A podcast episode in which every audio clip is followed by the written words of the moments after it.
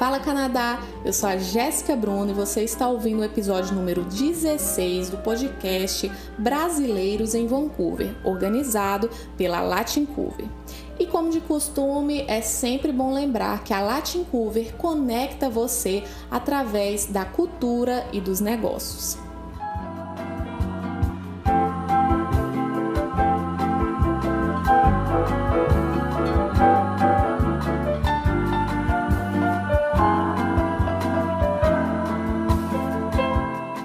Essa é sua atualização de Covid pela Latincover. Autoridades de saúde observam uma tendência encorajadora quando a Colômbia Britânica registra 429 casos de Covid e 8 mortes. Menos casos são um sinal bem-vindo, disse o oficial de saúde provincial de BC, na terça-feira, observando que a província está começando a desacelerar a propagação da doença. As autoridades de BC anunciaram 429 novos casos de Covid-19 e mais oito mortes na terça-feira. Em um comunicado por escrito, a oficial provincial de saúde, doutora Bonnie Henry, e o ministro de saúde, Adrian Dix, estimaram o número de pacientes hospitalizados em 294 pessoas, 82 das quais estão em tratamento intensivo. Eles disseram que os últimos números mostram que o número de novos casos relatados a cada dia está começando a diminuir. O Dr. Henry disse: Estamos vendo uma tendência encorajadora em nossa curva Covid-19. Os esforços que você está fazendo, com, combinados com a imunização de nossos residentes e trabalhadores de cuidados de longa duração, estão fazendo a diferença, disse ele. Com todos em BC seguindo as restrições que temos em vigor e sempre usando nossas camadas de proteção, não estamos apenas começando a desacelerar a propagação, mas também estamos melhor posicionados para lidar com as incertezas das novas variantes de preocupação, ainda disse ele. Eles acrescentaram que é mais importante do que nunca seguir as ordens e conselhos de saúde pública, o que significa que não há reuniões sociais ou eventos e que se apegam à comunidade local. Um total de 1.218 pessoas em BC perderam suas vidas para a Covid-19 desde o início da pandemia, de 68.366 casos confirmados. Existem atualmente 4.542 casos ativos de coronavírus na província, com monitoramento de saúde pública de 7.080 pessoas em toda a BC, que estão em alto isolamento devido à exposição à Covid-19. Mais de 61.129 pessoas com teste positivo se recuperaram. BC registrou um novo surto em unidade de saúde, na Carol Life Fleetwood, em Surrey. Até agora, 140.452 doses da vacina Covid-19 foram administradas em BC, incluindo 5.097 segundas doses. Na terça-feira, o primeiro-ministro Justin Trudeau anunciou um plano para produzir milhões de vacinas Covid-19 em uma fábrica em Montreal no início deste verão, garantindo ele um suprimento doméstico de vacinas enquanto o mercado global luta com atrasos nas entregas de fabricantes internacionais. Essa instalação vai bombear dezenas de milhões de doses da vacina Novavax, diz Trudeau. A empresa submeteu sua vacina à Health Canada para aprovação regulatória na unidade na última sexta-feira a empresa submeteu sua vacina à Health Canada para aprovação regulatória na última sexta-feira. Trudeau disse: Este é um grande passo para obter vacinas feitas no Canadá. Para os canadenses, precisamos de tanta capacidade doméstica para a produção de vacinas quanto possível. Trudeau também disse que vacinas adicionais poderiam ser produzidas em Vancouver, mas não há acordos com outros fabricantes de vacinas para usar essas instalações ainda. O Precision Nanosystems, em Vancouver, recebeu um subsídio de 23 milhões de dólares e, com esse, poderá produzir 240 milhões de doses. Que notícia maravilhosa! E essa semana, a nossa coordenadora de conteúdo, Renata Diniz, teve o privilégio de conversar com Adam Popowitz a respeito do webinar que ele vai fazer no dia 19 de fevereiro. Vamos ouvi-los.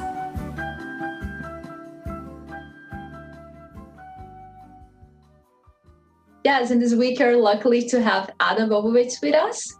And Adam, thanks so much for coming talk to us in our podcast. Happy to join. Thank you. And can you tell to our public, uh, our audience, how it's going to be your webinar on February 19th? Yeah, I mean, it's geared towards independent musicians who are planning or are currently making new music. And uh, I want to give them a better understanding on how their music um, is received and how it works within like Spotify and other big streaming platforms um, probably there's probably elements about their music that they probably weren't aware of. Um, how the algorithm how they consider the music like what other artists their music is connected to. How spotify um, how they interpret the the sonics meaning the tempo um, instrumentation the arrangement all of that is considered. And so it is helpful if part of an artist's goal is to um, use streaming to build their career, then they should understand really how streaming works. And maybe they should, it may guide them better making decisions um, as they, you know, as they finish the production and then they move into the marketing phase of the recording. And then the, so the, the workshop will give them a better understanding from how a record label um, would take their music and release it to achieve to, to achieve their goals. Uh, and you're in Vancouver right now, or no? I am in the the Metro Vancouver. Uh, I am presently in my studio, which is on Burnaby Mountain near uh, Simon Fraser University, so like 20 minutes from downtown. Oh, nice. I'm just asking because everyone we have been talking, um, lots of people are in different time zones. And I think that's something that's really happening a lot since all those things start to happen. For you, what is the import like, like what is the importance of this happening right now? Uh, that everyone is connected, even though we are not able to meet in person. For you, how important is that being able to connect to an entire entire different uh, audience throughout the world? Yeah, it's really an interesting time. I feel that the, the connectivity of everybody, well, specifically in uh, the music industry, I think uh, this time has allowed people to communicate more efficiently. It's broken down a lot of the mysteries of, because typically in the record label industry, we would have phone calls uh, with team members all over the world every day. And um, they were efficient, but I think now that people are talking more in Zoom calls and there's more ability to interact visually with body language, I think it's made things easier in a way to if if you're trying to um, everyone's trying to be creative and discuss ideas maybe it's I, I don't I think putting a face to someone's voice is very important. And uh, I guess at, at, the same time, you have to, it has been very curious on people have to be comfortable being less private, being welcoming into their own world. So I think maybe it's just um, enable people just to really look at how they're comfortable communicating with people. And the people I think that are most comfortable communicating are probably thriving right now and if you're not comfortable communicating maybe you're struggling so yeah there's a lot of people struggling right now in, in communication but uh, overall i think it's been a positive thing for communicating uh, with people all over the world and i think also people are produ- uh, production doing more production with audio during this time because i mean if now you have more mobility, you can do stuff from home. Like you say, you're in your studio right now. So do you think people could enjoy it uh, this time, like enjoy this time better for product more for audio? Yeah, I mean it's it's. Uh, I think here in Canada, the government's been very, very, very helpful in encouraging artists and providing um, benefit, financial benefit to artists to create. Specifically in BC, there's been lots of uh, funding bodies trying to keep artists moving. And I, I personally know lots of artists that have been amazingly creative uh, during the last 12 months. Yeah, so it's been a great time. And then digitally speaking, yes, I mean, uh, your laptop is a recording studio and um, it's almost too easy to make new music. So it's, yeah, the, the, the question of, of making art and how, how to market that art I think is becoming more and more. Um, there's more and more conversations happening about music because there is a lot of music, and so I really think yeah. So it's fantastic. People are being creative, but they should also be being mindful that it's super competitive out there. So it's it's it's equally important they have a better understanding of how to to get people to be aware of their music. That's great. Yeah, just there's a lot of different platforms right now, but so your webinar is also gonna aims to to help the people to be more focused on this kind of uh, different platforms.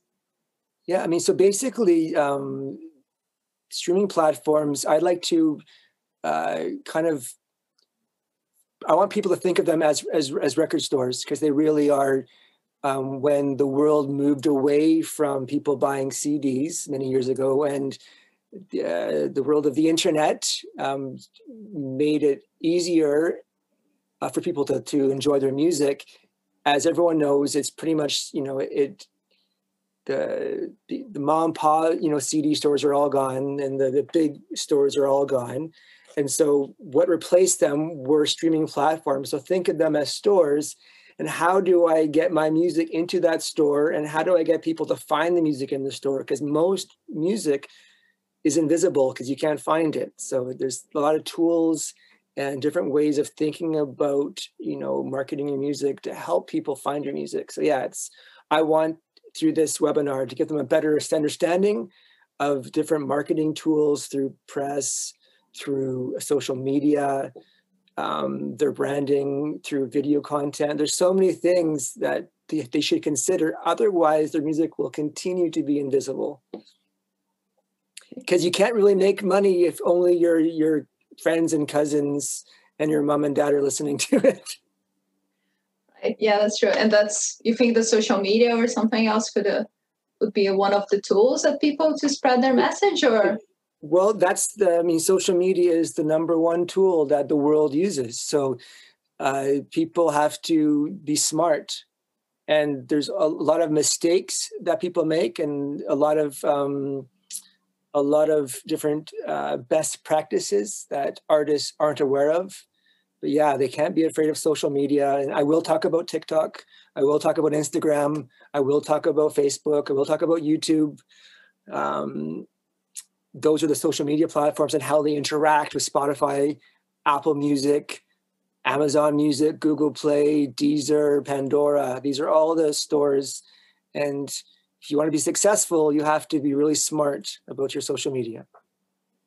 That's great. And how would you tell? What else would tell us uh, to people to join us? Can you just uh, tell to our audience to join you on our on the Tuesday?